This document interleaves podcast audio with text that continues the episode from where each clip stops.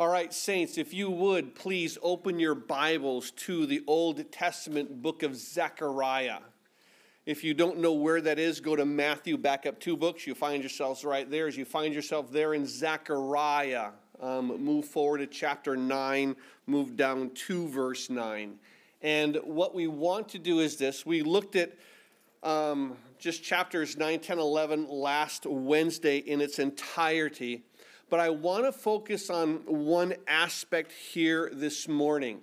And it's, it's a prophecy that you know is, is locked in here in Zechariah, and we're going to be going through it not too long from now. But I wanted to give you an anchor to be looking forward as we come to that area of Palm Sunday.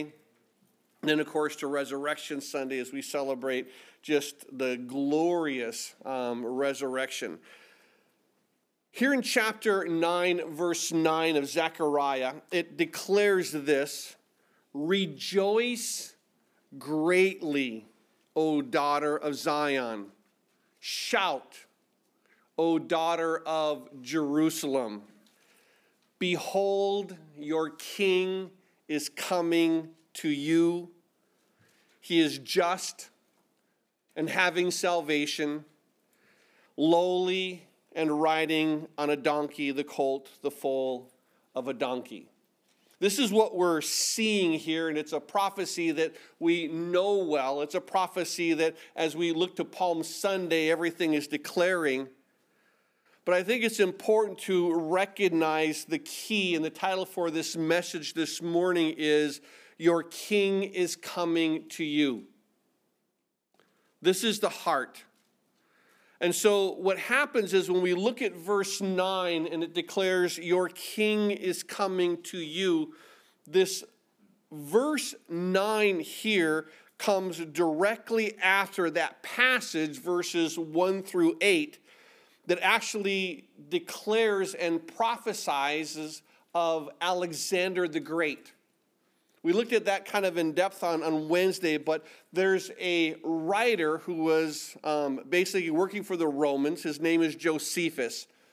And in his book 11, in the eighth chapter, he writes about Alexander coming. And so what happens is this in, in, in Josephus, it puts the scene kind of like this. After Alexander, and where verses 1 through 8 declare, after Alexander had, you know, came and conquered Tyre, had conquered Sidon and Damascus, had then gone further to the south and there took on the, the, the cities there of the, the Philistines. He came and he took Ashkelon and Gaza and Ekron and Ashdod. And after he took those, what Josephus declares is this now, Alexander, when he had taken Gaza, made haste to go up to Jerusalem. And Jaddua, the high priest, when he heard that, was in agony under terror, not knowing how he should meet the Macedonians, since the king was displeased at his foregoing disobedience. Jerusalem had been in rebellion and is, is not leaning towards Alexander coming and conquering the known world. And what begins to happen is this as Jaddua, the high priest, is struggling, how do I go out and meet this king? How do I go out and meet Alexander?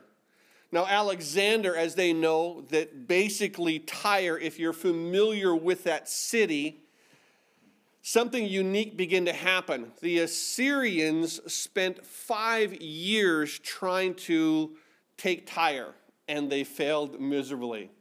Then the Babylonians come and they spend 13 years trying to take Tyre, and they failed miserably.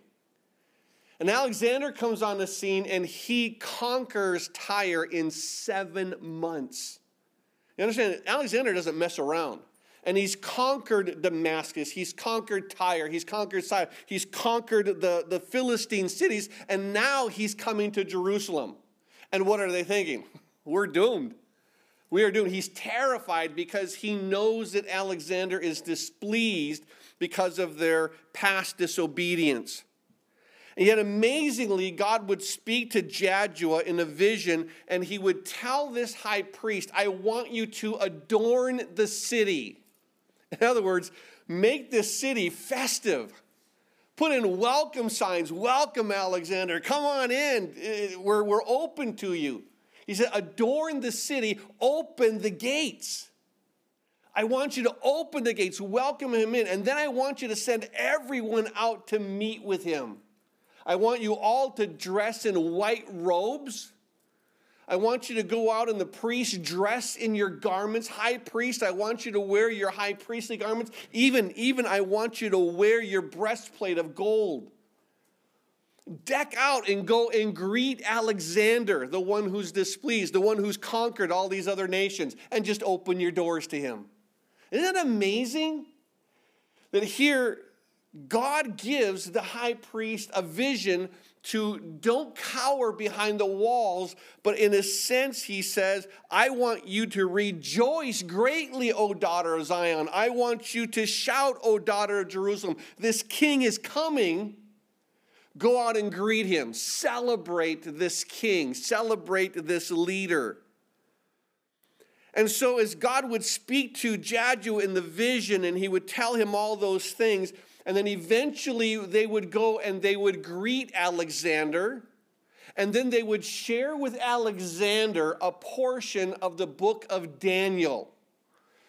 And then Alexander would perceive in his mind that he was that one solitary Greek that was going to come and conquer and beat the Persians. And he said, Oh, that sounds like me. Pat myself on the back. This is a good thing. And, and as he does so, what happens is that he recognizes that this here prophecy tells him he's going to do everything that was in his heart. He's going to conquer the world, he's going to conquer the Persians. And then what happens is this Josephus writes again, he says, And when he had said this to Parmenio, which is his assistant, and had given the high priest his right hand, so Alexander gives the high priest his right hand, and the priest run alongside by him. He comes into the city and he goes up to the temple. He offered a sacrifice to God. Isn't it amazing that here all these nations have been destroyed? All these nations are being conquered by the power of this king. And rather than resisting the king, God says, open up and rejoice. Rejoice to this leader. And we begin to see a little bit of how verse 9, in one way, talks about Alexander. Rejoice, celebrate this king. Although he's come as a conquering king to all the other nations, he's come to give you peace. And you would think they're scratching their yarmulkes, thinking, why would this be? How come all these other nations are destroyed? Why would God allow him to give us peace? But what they hadn't realized is that God had approached Alexander there when he was in Macedonia with a vision of this priest who was decked out exactly as the high priest. And he would come to him and he would look and he'd say, This is the guy. And so, all of a sudden, now keep in mind that they're here to celebrate this king. Now, I try to do some research to see if Alexander the Great, the conquering king, this general, this one man who conquered the known world in record time, had ever ridden a donkey. There's no record of it. So we can see what happens here in verse 9 that in one sense they're telling you, okay, don't worry because Alexander is not coming here to conquer. And it doesn't say that Alexander, that he was given a donkey and rode into Jerusalem. We, we don't know that.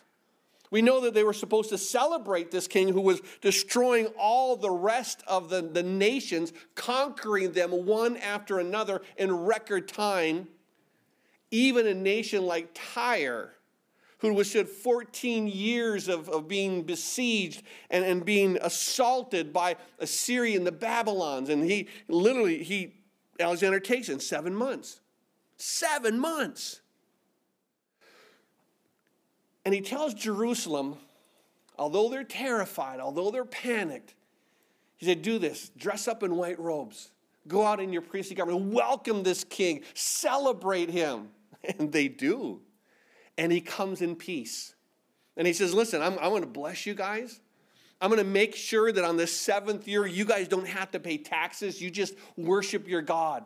We'll set up rules and regulations for everybody else, but you guys stick with the law of your God because He's already spoken to me so that you could have peace. And I find this interesting that here, although this king is destroying so much, that he's going to give them peace. And understand that Jesus Christ, when he comes, what is he going to do? He's going to conquer the nations. He's going to come on a white horse at the end. He comes now to Jerusalem in peace. But he's going to come and he's going to conquer the nations. But what is he going to do? He is going to destroy all the other nations, but he is going to give Jerusalem, he's going to give Zion peace.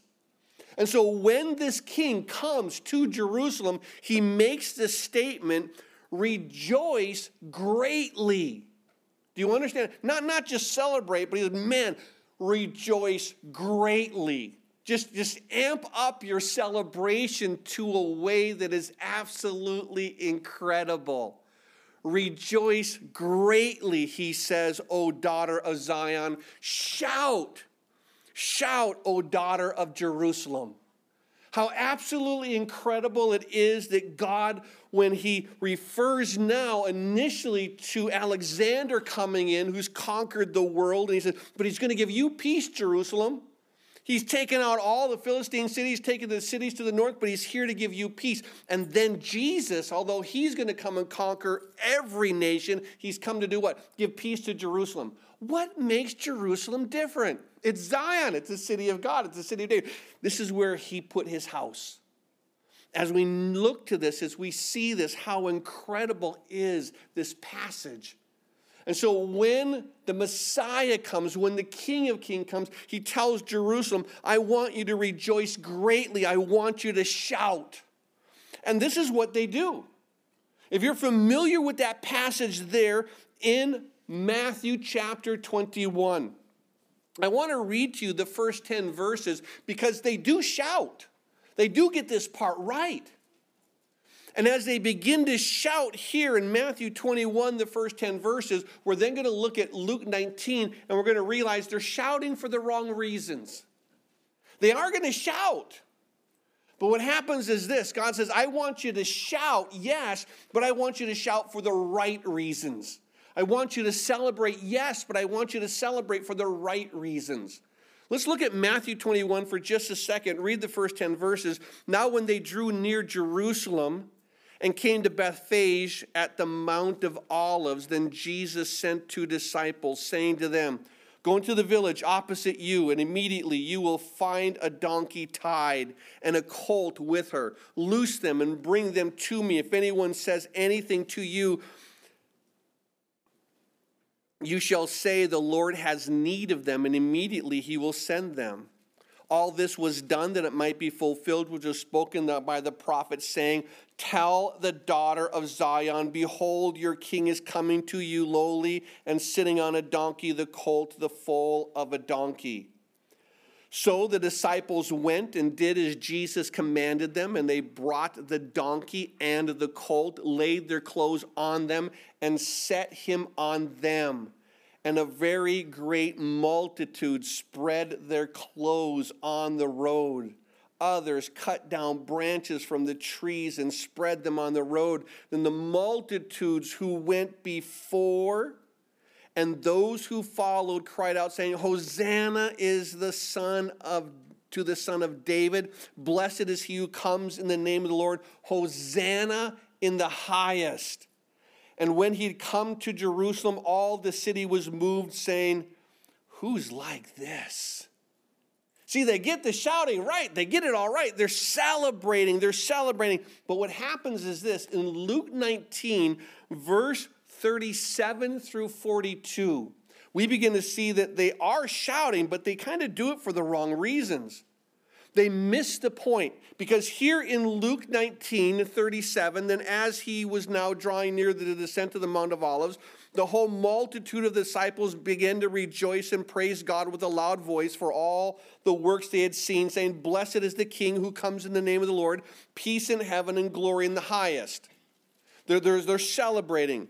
And some of the Pharisees called to him from the crowd, Teacher, rebuke your disciples. But he answered and said to them, I tell you that if these should keep silent, the stones would immediately cry out. Now, as he drew near the city, they're celebrating, but as he drew near the city, notice what it says here in verse 42 he wept over it he began to weep over Jerusalem, saying in verse 42 If you had known, even you, especially in this your day, the things that make for your peace, but now they are hidden from your eyes. You missed it. I'm here, you're celebrating, you're rejoicing, you're getting the rejoicing greatly and the shouting right. And that's important. It's important to celebrate. But what happens is this when you miss the, the reason that you're celebrating. And this is the problem. We celebrate the wrong things. We have this assumption of God that He's going to do what they thought Jesus was. You're going to fix all the outward. This is a problem, that's a problem. All these outward issues are weighing on me. All these outward things are troubling me. My heart is confused. My heart is torn my heart is sad, and all these things are going on in my heart, and I'm blaming everything on the outward. Yet God can do a work in the heart that no matter what is on the outward, my heart is at peace. Think of Shadrach, Meshach, and Abednego. The fires are raging all around them, but they themselves, what? They're untouched. The smoke doesn't even affect them. Only the bonds are broken. That's the only thing that happened to them when all this outward chaos is there. They're at peace. Why? Because they're with the Son of God, the fourth man in the fire. And so we look to these things and we see the heart of God. But what happens is this if they'd only known the things that made for their peace, the problem is, is they came with wrong expectations. They were thinking the things that are going to make for my peace is what? Get rid of the Romans. Let us now have control. And keep in mind that if they got rid of the Romans, who would be in control? Well, let me just clue you in a little bit. The same group of people who orchestrated through false lies, false trials, the death of Jesus Christ. That's who would be in charge. So, who do you want? Romans bad? Religious leaders good? No, they're all bad. They're all bad. And once we get that inside our heart, we realize that what Jesus came is not to put Rome in charge or to put the, the, the religious leaders in charge. He was there to what? Bring salvation to them all. This is his work. Not to say you're good and you're good. He said, You're all bad. I'm good.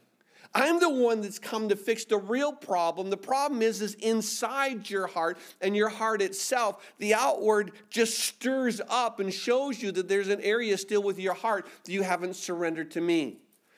And so when you come with wrong expectations, thinking that God is like a genie that you rub your Bible and poof, he answers your wishes. And this is what God does. We'll keep in mind, fix our problems. I want an outward peace versus what? Just let me have an inward peace.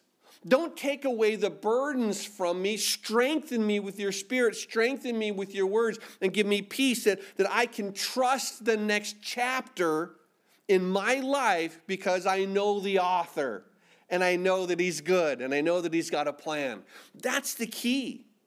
Now, what happens is this people want two things from their government. I've been pondering this. They want two things from their government. One, they want an outward peace. They want an outward peace versus an inward peace.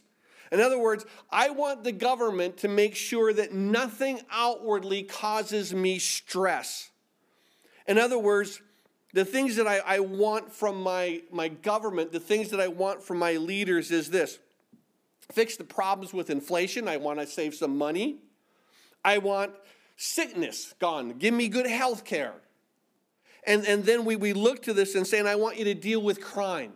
Isn't that kind of it? Give me more money, keep me healthy, and stop crime. Those are the basics. Just fix the outward. Because if you don't fix the outward, then guess what? I'm stressing on the inward. But guess what? You can do and have none of that work in the outward. You can be sick. You can literally have no money as the government takes more and more of it, inflation takes more of it. And, and amazingly, you can be in an area of crime and you can still have peace. Why? He's here. And, and I, I trust Him leading my life. I trust Him watching over my life. And, and, and I think that's really what we want from our government. Isn't that who you vote for? The people who promise you more money, the people who promise you health care, and the people who promises I'll deal with crime. That's it. That's one of the things we want. We want the outward. And the other thing that we want from our government is this non interference. How many times have you seen that argument play out? I want non interference. In other words, let me live my life without your interference. I don't want you to basically tell me that I have to be in a lockdown, that I can't go anywhere. Don't tell me I have to you know, have a vaccine because you think it's best for me. Don't tell me I have to wear masks because you think it's best for me. I want to have free speech. Let me say what I want when I want. Don't, don't, don't shut me down. I want you to stay out of my private life so that I can live my life. Isn't that what we want from our leaders? Outward peace and non interference. But here's the crazy thing what we do as Christians is we take that mindset into our relationship with our King. We want Jesus Christ and we celebrate him and we say, Jesus, I want you to fix all the outward issues in my life and I want non interference. Just let me live my life. But understand what Jesus does. He doesn't promise you outward peace. He doesn't say that I'm going to stop the government from doing this. I'm going to, I'm going to give you more money. He doesn't say those things. He says, I'm going to give you salvation. I'm going to give you me, and I'm going to give you my peace. I'm going to give you my word. I'm going to give you hope. I'm going to give you life through this word. That's what I'm going to. I'm going to fix the inward. Jesus never promises peace on the outward, but he does say this regardless of what's going on in the outward, I can give you peace. Not as the world gives, not as the world promises, but never delivers, but I will give you my peace. I will give you my joy. I will give you hope in me and me alone. And then amazingly, he doesn't promise non interference either. Think about what Jesus does. According to Romans chapter 12, verse 1 and 2, let me just share with you what the Lord does promise. He says, I will interfere with everything. I even want to control your thoughts. Now, think about what we want. I want the government. Don't, don't tell me what to do. Don't tell me what to think. Don't tell me what to say. God says, I'm going to tell you what to think. I'm going to tell you what to say. I'm going to tell you everything what to do. Do you realize how the things that we declare we don't want the government doing, we as Christians often say, Jesus, I want you to be a non interference king. But what Romans 12, 1 and 2 actually make this declaration as far as the interference of Jesus Christ. But he says this I beseech you, therefore, brethren, by the mercies of God, that you present your bodies. In other words, you are not your own. You've been bought with a price. Glorify God in this body which He redeemed, which He, per- which he purchased. He says this I beseech you, therefore, brethren, by the mercies of God, that you present your bodies a living sacrifice, holy and acceptable to God, which is your reasonable service. And do not be conformed to this world, but be transformed by the renewing of your mind, that you may prove what is that good and acceptable and perfect will of God. Do you realize the whole thing that he's saying, what I want from you is I want to control your mind and I want to control your body. I want absolute interference. I want absolute authority as your king. I want to control you.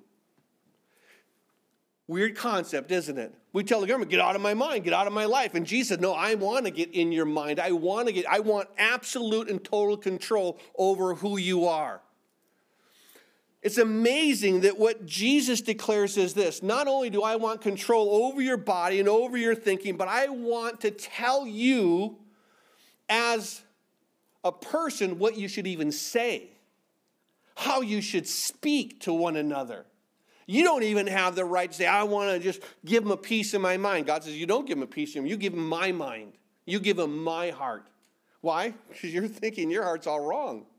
God said, I want to tell you what to say. I want to tell you what to think. If you are a boss, I want to tell you how to be a boss. If you're an employee, I want to tell you how to be that employee. If you are a child, I want to tell you how to respect your parents, to honor them. If you are a spouse, I want to tell you as a husband what you need to do to glorify me. If you're a wife, I want to tell you what you should do to glorify me. If you're a parent, I want to tell you how you need to act to glorify me. Do you understand? Jesus doesn't promise non interference, He says total interference. I want authority over these areas. I want you to turn to Colossians. And in the book of Colossians, something that's amazing, I want to start reading in chapter 3. I'm going to read from verses 12 through verse 23, just so that you can have an idea of what I'm saying. God wants control of everything. In Colossians chapter 3, verse 12, he says, Therefore, as the elect of God, holy and beloved, put on tender mercies, kindness, humility, meekness, and long suffering, bearing with one another and forgiving one another. If anyone has a complaint against you, even as Christ forgave you, so you must do. Do you understand? Live your life to my glory and forgive everyone for their mistakes. Now, that's not what we do. We live our life for our glory and we want to tell everybody what the other person is doing wrong. I mean, think of what's happening in our nation. What, what's happening right now in the media is they're trying to say everything that Russia is doing wrong, everything that Ukraine's doing right. And the bottom line, everybody, what? God wants salvation. This is what He wants. You can form a narrative as we talked about last week, but the narrative doesn't make the truth. The truth that Jesus wants is He wants our hearts. He wants our life. He wants us to be forever with Him. That's receiving Christ as our Savior and, and, and accepting His work and then accepting Him as King. That means every area of my life. What we see here is, He says, I want you to put on this, this conduct that's holy and beloved and tender mercies and kindness, humility, meekness, long suffering, bearing with one another, forgiving one another. And then in verse 14 it says, But above all these things, put on love. You understand how he's controlling everything? It's not like the government. I want non interference. He says, I want complete interference. I want absolute authority over your life. And then when he says, above all these things, put on love, which is the bond of perfection, and let the peace of God rule in your hearts, to which you are also called in one body. Be thankful.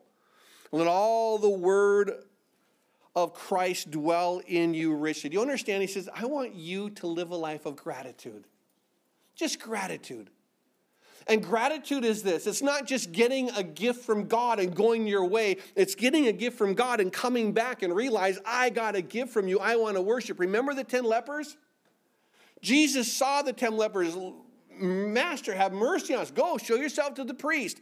Nine of them saw that they were healed, continued to go to priest. One of them, a Samaritan, when he saw that he was healed, he turned around, came back to Jesus, fell down at Jesus' feet, and began to worship him.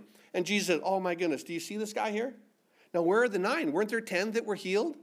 Do you understand? He wants us to live a life of recognizing your blessings, recognizing that every single day is a blessing. The events in that day are a blessing because they're going to teach you more of your heart that you have to repent of and more of His heart that you want to pursue. As we look to these things, it's so important that he says, I want you to live a life of gratitude. And then in verse 16 here of Colossians 3, and let the word of Christ dwell in you richly in all wisdom, teaching and admonishing one another in psalms and hymns and spiritual songs, singing with grace and with your hearts to the Lord. And whatever you do in word or deed, do all in the name of the Lord Jesus, giving thanks to the Father through him. He said, I want you to speak my truth. Do you realize what happens? Our narrative in today is this. Right now, the headlines are, are, are Russian and Ukraine, Russian and Ukraine. The problem is, is in Russia and Ukraine and America and in all these other countries, there are souls that are lost that God wants reached for his kingdom. Because there are people who are dying. And when they die, guess what? They don't have another choice. Now, the choices that they made here to either receive or reject Christ is it. That's why it's so important. Receive Jesus now while it's time, while you have that opportunity. And now, don't think that you have to have a war. We could leave here today and get in an accident. It could happen. It's Milwaukee. You've seen the way they drive. And so you don't know what tomorrow could bring. We could wake up tomorrow and all of a sudden we the something happens to us physically. The doctor says, "Hey, you have cancer. You got weeks to live." Those are the things that happen in our day and age. You don't have a guarantee for tomorrow. Get right with Jesus Christ today. As we look to this, I think it's so important that he makes this statement in verse 17, whatever you do in word and deed. You understand? I want interference in everything you do. I want absolute authority over everything. You don't get to say what you want to say. You get to say my heart. I want you to speak of, of me. Teach them and admonish them in the psalms and hymns. Teach people to worship God. Show people that you live a life that's worshiping God. This is the heart. And then he says this in verse 18 Wives, submit to your own husbands as fitting in the Lord. In other words, wives, glorify God in your submission. Husbands, love your wives and do not be bitter towards them love. Become a servant leader who loves and not bitter. Don't, don't, don't be frustrated because you know you're serving them and serving them and serving them. God is teaching you what it is to be a servant leader, to truly be a head. He wants to control the wife. He wants to control the husband. Children, verse 20, obey your parents in all things, for this is well pleasing to the Lord. Fathers, in other words, parents, do not provoke your children to um, your children, lest they become discouraged. Bond servants, in other words, employees, obey in all things your masters or your employers according to the flesh, not with eye service as men pleasers, but in sincerity of heart, fearing God. And verse 23 and whatever you do, do it heartily as to the Lord and not to men. Do you realize what here God begins to show us? See, the two things we want from our government outward peace and non interference is exactly what we want from Jesus Christ. I want outward peace and non interference. And Jesus says this I'm not going to grant you an outward peace. So we, we worship God, we shout, we, we, we rejoice greatly because what? Jesus has saved me. But when he saved me, we're saying, I want you to fix this, I want you to fix that, I want you. He says, No, no, no I want to fix your heart. Looks, look at your heart and what the areas of your heart. And then he says, and I want non interference. Let, let me just live the life the way that I think I should live to glorify you. And God said, oh, no, no, no. I've very specifically put down in my word that there are no exceptions to this, what you need to do to walk with me in obedience. No exceptions. Isn't that amazing? How what we want from our government? We want it from Jesus. And Jesus, uh, you're not getting it from me. In fact, you're getting just the opposite.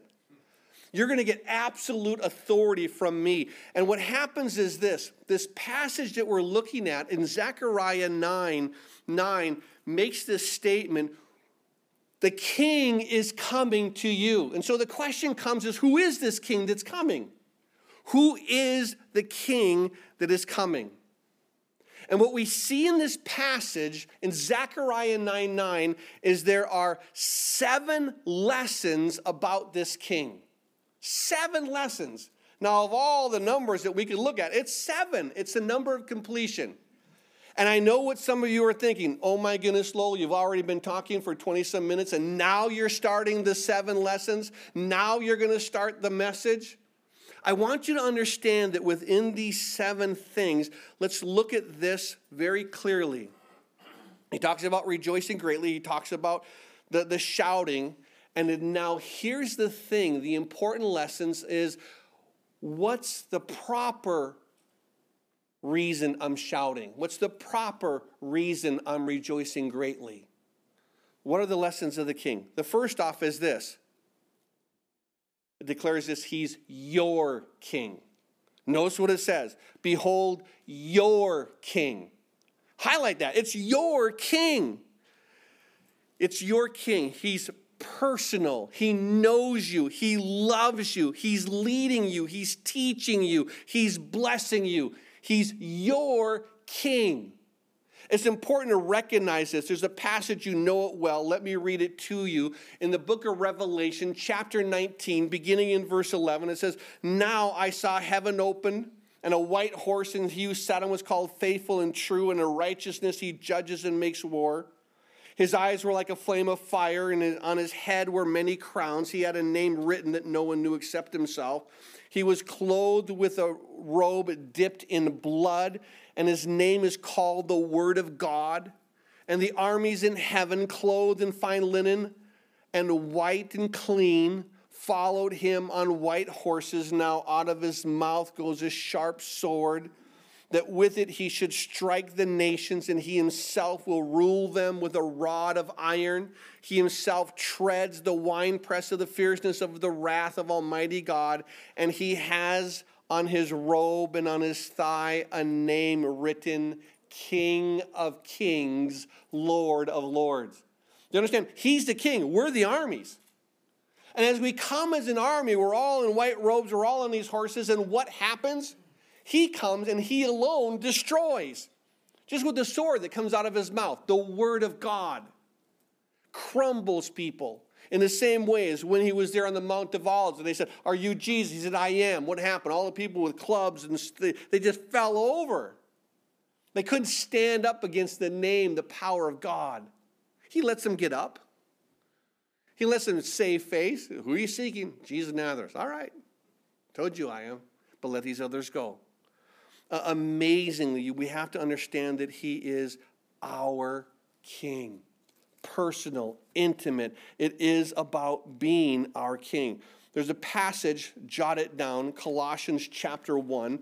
I want to read verses 9 through 14, the key being verse 13, if you want to make a note. But it says this Now, for this reason, we also, since the day we heard it, do not cease to pray for you and ask that you may be filled with the knowledge of His will you have to know what His will is, and in wisdom and in spiritual understanding, that you may walk worthy of the Lord, fully pleasing Him. And understand, know His heart, walk His heart. Simple. Being fruitful in every good work and increasing in the knowledge of God, strengthened with all might according to His glorious power, for all patience and long suffering with joy, giving thanks to the Father who has qualified us to be partakers of the inheritance of the saints. And then it says this in verse 13 He has delivered us from the power of darkness and conveyed us into the kingdom of His Son. Do you understand? We're no longer enemies, we're citizens. We're no longer enemies, we're children. He's conveyed us from, delivered us from the power of darkness, brought us into the kingdom of his Son, of his love. And then verse 14, in whom we have redemption through his blood, the forgiveness of sin. Do you understand how personal of God he is? To every single one of says, I've taken you from death and I brought you into life. I've taken you from darkness, I brought you into the light. I loved you. While you were yet sinners, I died for you. I've set my love upon you before the foundation of the world. I knew you. I called you. I wanted you. He's a personal, personal king. He's your king. John puts it this way in his gospel, and I want to read to you just a portion of it. There in John chapter 18, I want to read verses 36 and 37 that declares Jesus answered, My kingdom is not of this world. If my kingdom was of my world, my servants would fight. Do you understand? We do the will of the king so that I should not be delivered to the Jews. But now my kingdom is not from here. Do you understand? We're His, but when we're His, we're no longer citizens of earth we live here, we're, we're, we're ambassadors, we, we dwell here, but we're actually what? Citizens of heaven. We're citizens of the kingdom of God. And then in verse 37, Paul said, Are you a king then? Jesus answered, You say rightly that I'm a king. For this reason I was born, and for this cause I've come into the world, that I should bear witness to the truth. Do you understand? I'm here, and the reason I've come isn't to conquer the world, but to tell you that the world is dead in its sin. The world is cursed because of sin. I've come to take the curse. I've come to redeem man. I've come to give you life. This is truth. Truth isn't what the world is declaring, the truth is what I've declared. that the world itself is dead and I've come to give it life. And so he says, I've come into the world that I should bear witness to the truth. Everyone who is of the truth hears my voice. When you're of him, you hear his voice. How personal it is. We hear him because he's our king.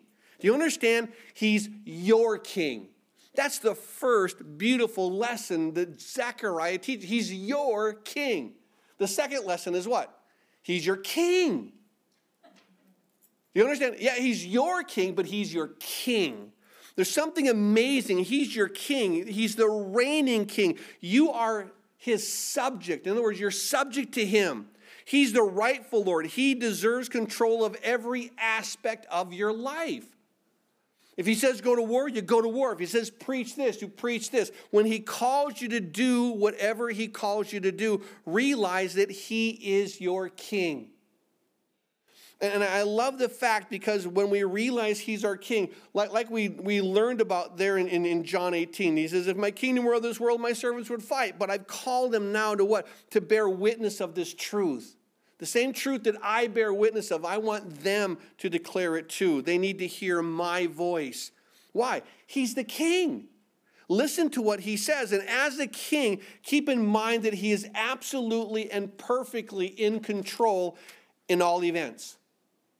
We talked about that when we went through this whole thing in COVID. He's in control. God's not on his throne standing up thinking, oh my goodness, what's going to happen next? God is absolutely in control of everything that goes on. There's a couple passages I want you to be aware of. Jot these down if you're a note taker. The first is John chapter 7, verse 30.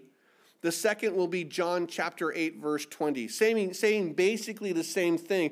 But in John 7, verse 30, it says this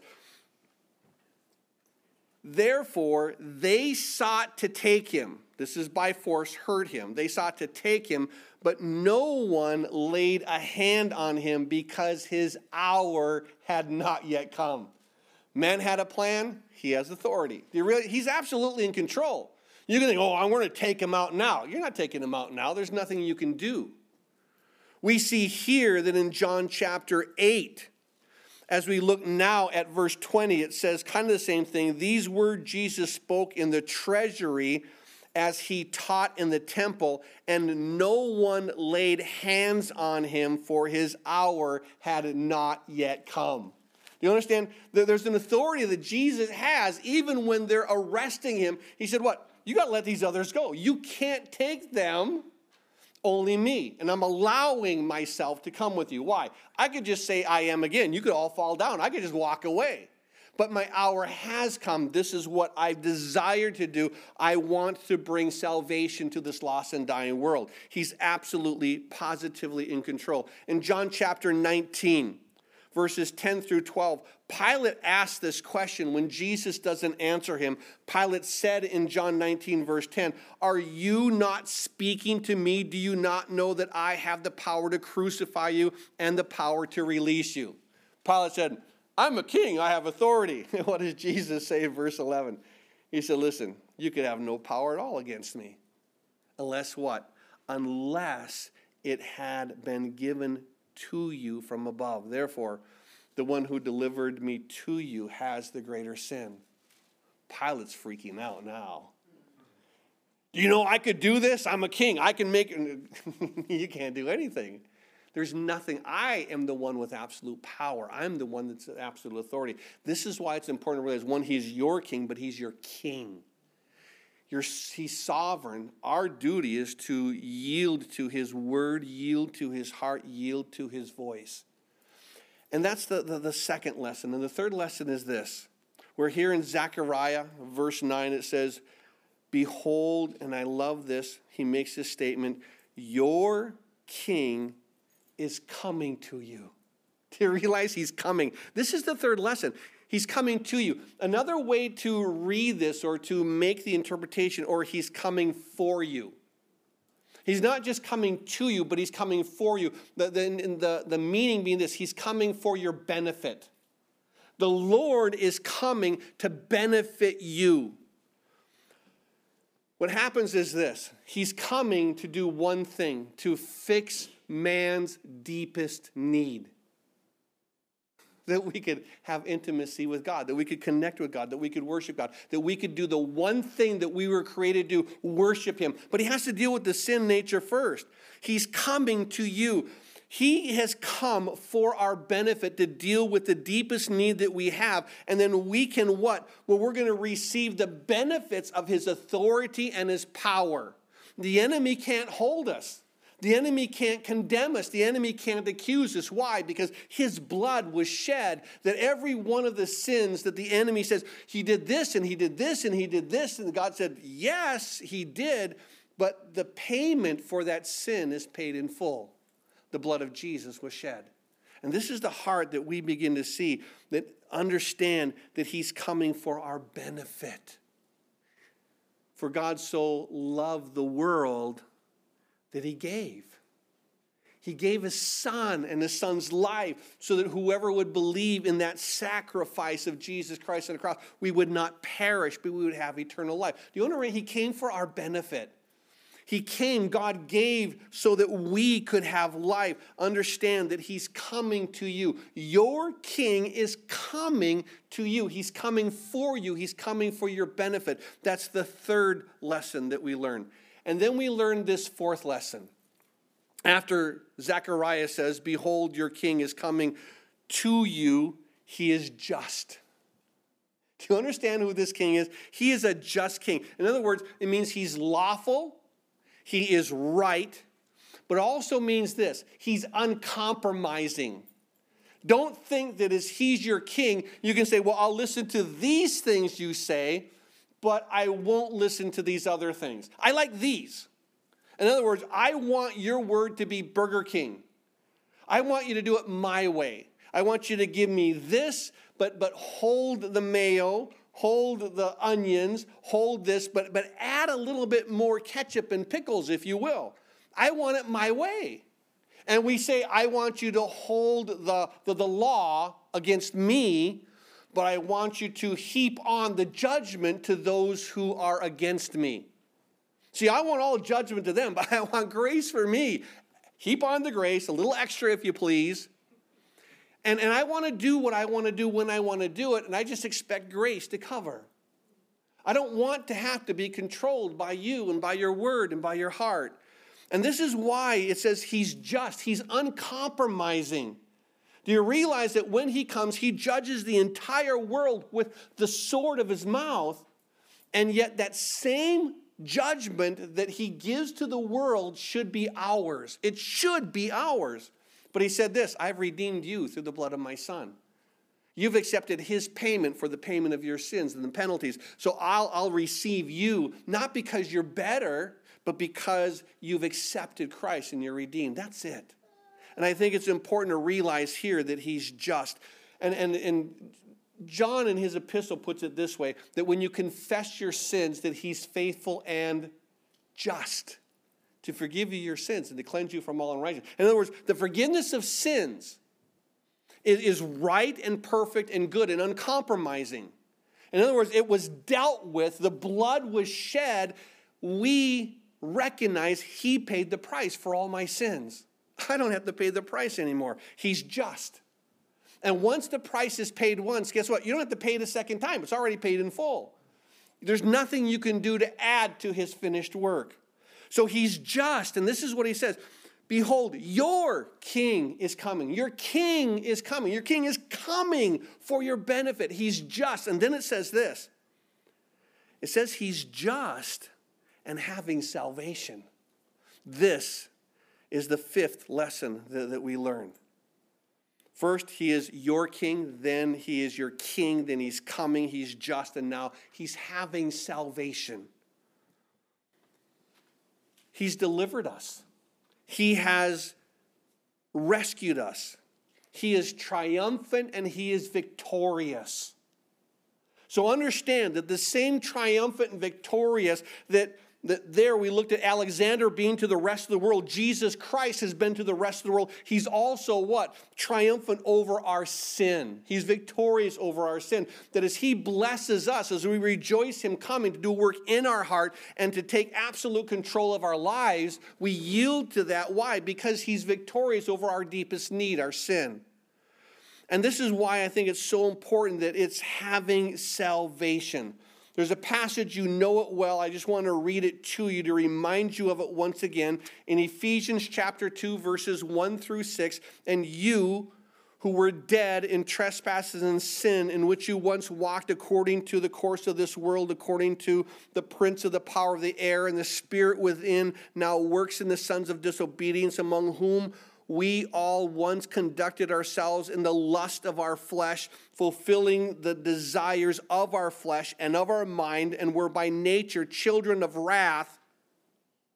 But God, who's rich in mercy, because of his great love with which he loved us, even when we were dead in trespasses, made us alive together with Christ. By grace you have been saved. And he raised us up together and made us sit together in the heavenly places in Christ Jesus. He is having salvation. He brings the greatest victory. He brings us from death into life, He brings us from darkness into light. He brings us from being separated into having the most incredible intimacy that we could possibly have. But the intimacy only grows as what? As we give Him absolute authority over our lives. The intimacy hinders is what? As we take away that authority and say, I want non interference of this part of my life, you lose intimacy. Everything that you close him off to in your life, that you don't allow him to have authority, you lose intimacy because he's not there in that area. But realize that every area that you give him control, you're blessed. Like, oh my goodness, think about what, what we can do with an object and what a true artisan can do with an object. I mean, you think about what someone can do with a piece of wood. What can you do with a piece of wood? Now, now think about what it can do to a true craftsman, what he does with that piece of wood. What we can do with rocks, try to chisel out a face, but a true craftsman can do what? Make beautiful things. And this is the difference between who we are and who He is. He's absolutely perfect. He has the perfect plan for our lives salvation. And, and I think so. We, we look at the, the fifth lesson, and then the sixth lesson of our King is what? That He's lowly. This is what it says here He is just, having salvation. He's lowly and riding on a donkey. He's lowly. The, the, the term lowly means patient, it means humble, it means, well, basically lowly. Like we, we know that passage in Isaiah chapter 53, verse 7. Let me read this to you.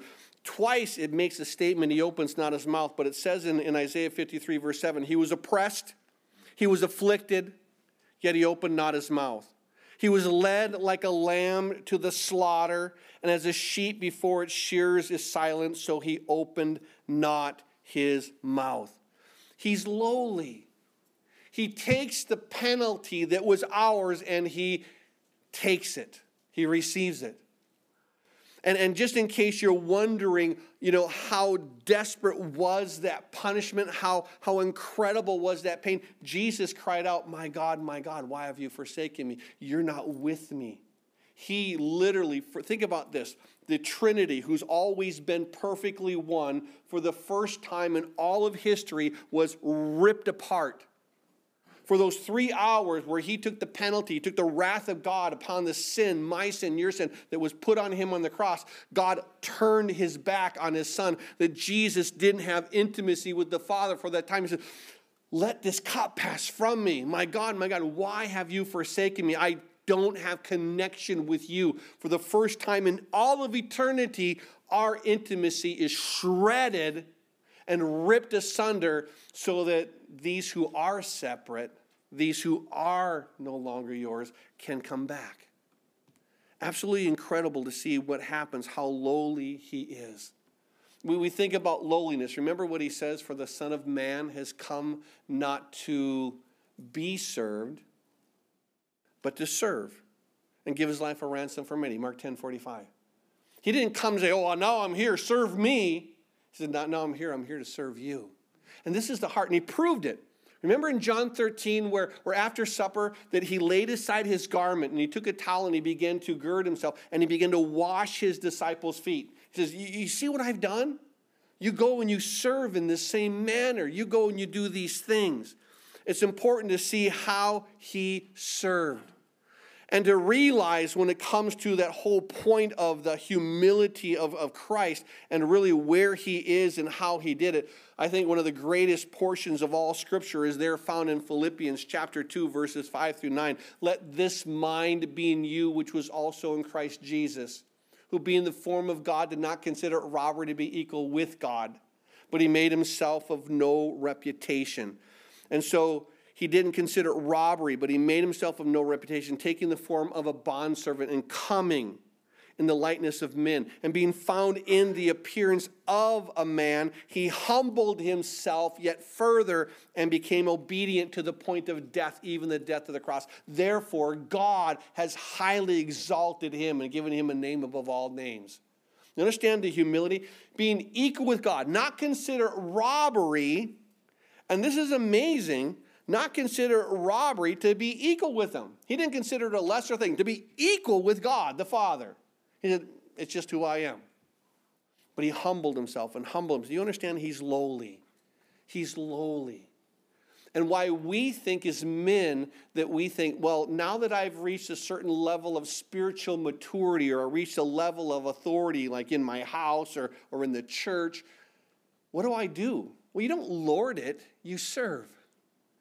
The Son of Man, God Himself, did not come to be served, but to serve, to give His life.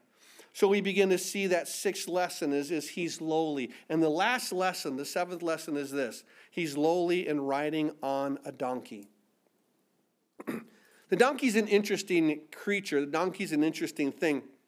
The donkey itself signifies a few things. The donkey itself signifies service.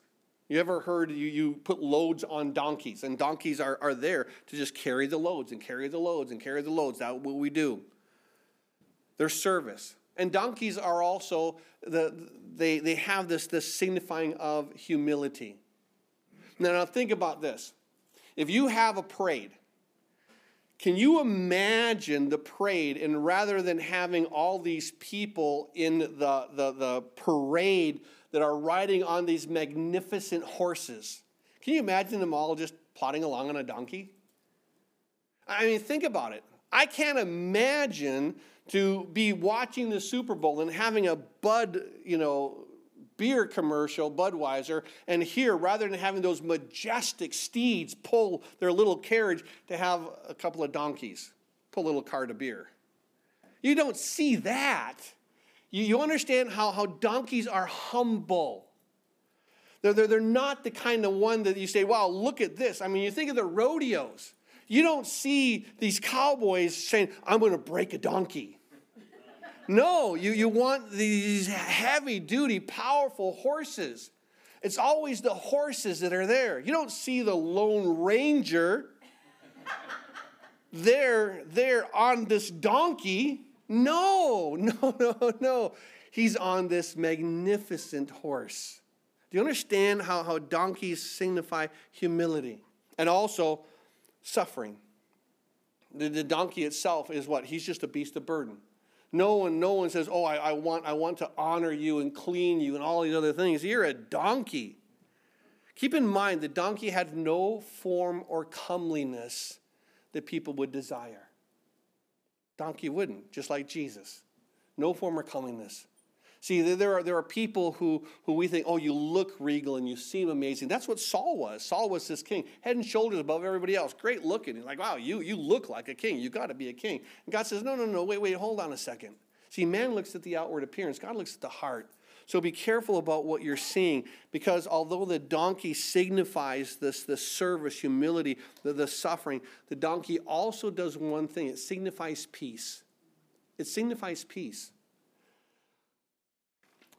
I don't know when it first started, but tradition has it this when a king would ride into the city on horses, it meant victorious, conquering war. This is what Jesus does in Revelation. He says, I'm, I'm going to come, and I'm, I'm not going to come in peace, but I'm going to come battling on a horse. That's war. But Jesus initially, he comes on a donkey, he comes with peace. There's a passage, I want you to be aware of it. If you want, you can turn there. I'm going to start reading in 1 Kings, chapter 1. Now, it begins this in 1 Kings chapter 1, verse 5. This is where um, one of David's sons, Adonijah, seeks to usurp the, the kingship. He wants to become king rather than Solomon. But it makes this statement in 1 Kings chapter 1, verse 5. Then Adonijah, the son of Haggith, exalted himself, saying, I will be king. And he prepared for himself chariots and horsemen and 50 men to run before him. I want majesty, horses, glory, run before, say, Adonijah is king, Adonijah is king. Do you understand his arrogance? Do you understand that he is exalting himself, saying, I am going to be the king. I've chosen what I'm going to do. And then what happens in this? In verse 22, then, and just then, while she was still talking with the king, Nathan, the prophet, also came in. So Bathsheba saying, What's going on? What's going on? I thought Solomon was going to be the king. Nathan comes in, the prophet, who also came in, and they told the king, saying, Here is Nathan the prophet. And when he came in before the king, he bowed down before the king with his face to the ground. And Nathan said, My lord, O king, have you said Adonijah shall reign after me? And shall he be on my throne? For he has gone down today and has sacrificed oxen and fatted cattle and sheep in abundance and has invited all the king's son and the commanders of the army and Abiathar the priest. And look, they are eating and drinking before him, and they say, Long live King Adonijah. But he's not invited me, your servant, or Zadok the priest, nor Benaiah the son of Jehoiada, nor your servant Solomon. Has this thing been done by my lord the king? And have you not told your servant who should sit on the throne of my Lord, the king, after him? So who's supposed to be after you? Then King David answered in verse 28 and said, Call Bathsheba to me. So she came into the king's presence and stood before the king. And the king took an oath and said, As the Lord lives, who redeemed my life from every distress, just as I swore to you by the Lord God of Israel, saying, Surely Solomon, your son, shall be king after me, and he shall sit on my throne in my place, and I certainly will do this day. Then Bathsheba bowed with, with her face to the earth and paid homage to the king and said, Let my Lord King David live forever. And the king said, Call to me Zadok the priest, Nathan the prophet, and Benaiah the son of Jehoiada. So they came before the king. And the king also said to them, Take with you the servants of your Lord and have Solomon, note this here in verse 33, have Solomon, my son, ride on my own mule understand? David said, I want the world to know that he's humble. He's my son and he's come in peace. Not for war, but peace. Have him ride on my own mule and take him down to Gibeon or to Gihon, and there let Zadok the priest and, and, Nathan the prophet anoint him king over Israel and blow the horn and say, Long live King Solomon. And you shall come up after him, and he shall come and sit on my throne, and he shall be king in my place. For I have appointed him to be ruler over Israel and over Judah. Look at verse 40. So all the people went up after him, and the people played flutes and rejoiced with great joy, so that the earth seemed to split with their sound. You understand, as now Solomon comes into Jerusalem on a donkey, there is great rejoicing there is great shouting, so that literally it's like the earth is splitting with the rejoicing of what happens. God has brought a king of wisdom and peace, the one that will transform all of Zion. He's a servant, and he will be a servant, and he's going to minister, and he's going to bring about the very temple of God. And this is what we begin to see. And it's about really saying, I do want to shout, I do want to rejoice, I do want to go, but I want to do it for the right reasons. Not to fix the outward and not, not to, to, to let me have my life and you stay out of it, but you're going to fix the inward. I'm going to yield so you can do that, and I will give you absolute authority over my life. Not non interference, but absolute authority over everything of my life. This is what you deserve. And I think this is what happens. This is what happens when, when we worship God, but we worship Him with, with wrong expectations.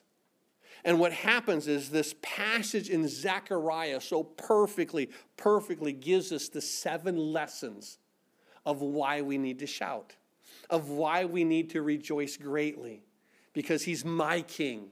Oh, he's my king means he's authority and he's coming to me. He's coming for me. He's coming so that I can receive the benefit of not having to die in my sins, but having life eternal. He's just. He's absolutely just. He's righteous. He's uncompromising. I know that he's an authority and he's going to do what he wants to do in my life. I'm either going to do it willingly or I'm going to go through the harder road.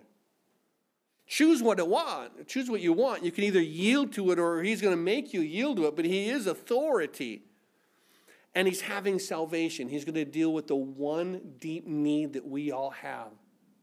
And, and keep in mind, the world wants to distract you from what? The salvation of the lost. Do you understand why God is allowing this whole thing with Russia and Ukraine? Because He wants us not, not, not to pick sides, but to say, Lord, time is short. And we need to pray. We need to pray for salvation to come. We need to pray for the, the churches in Russia, the churches in Ukraine, the churches in Poland. They're receiving these. It's give them hope. The hope isn't in this world. The hope is what? You don't have to be a citizen of this world. You can be a citizen of the kingdom of heaven. That when you die, and we will all die, that we understand that we have a home. And then he says, but you have to come in this mindset of what? Being lowly. Being lowly humbled as he is humbled.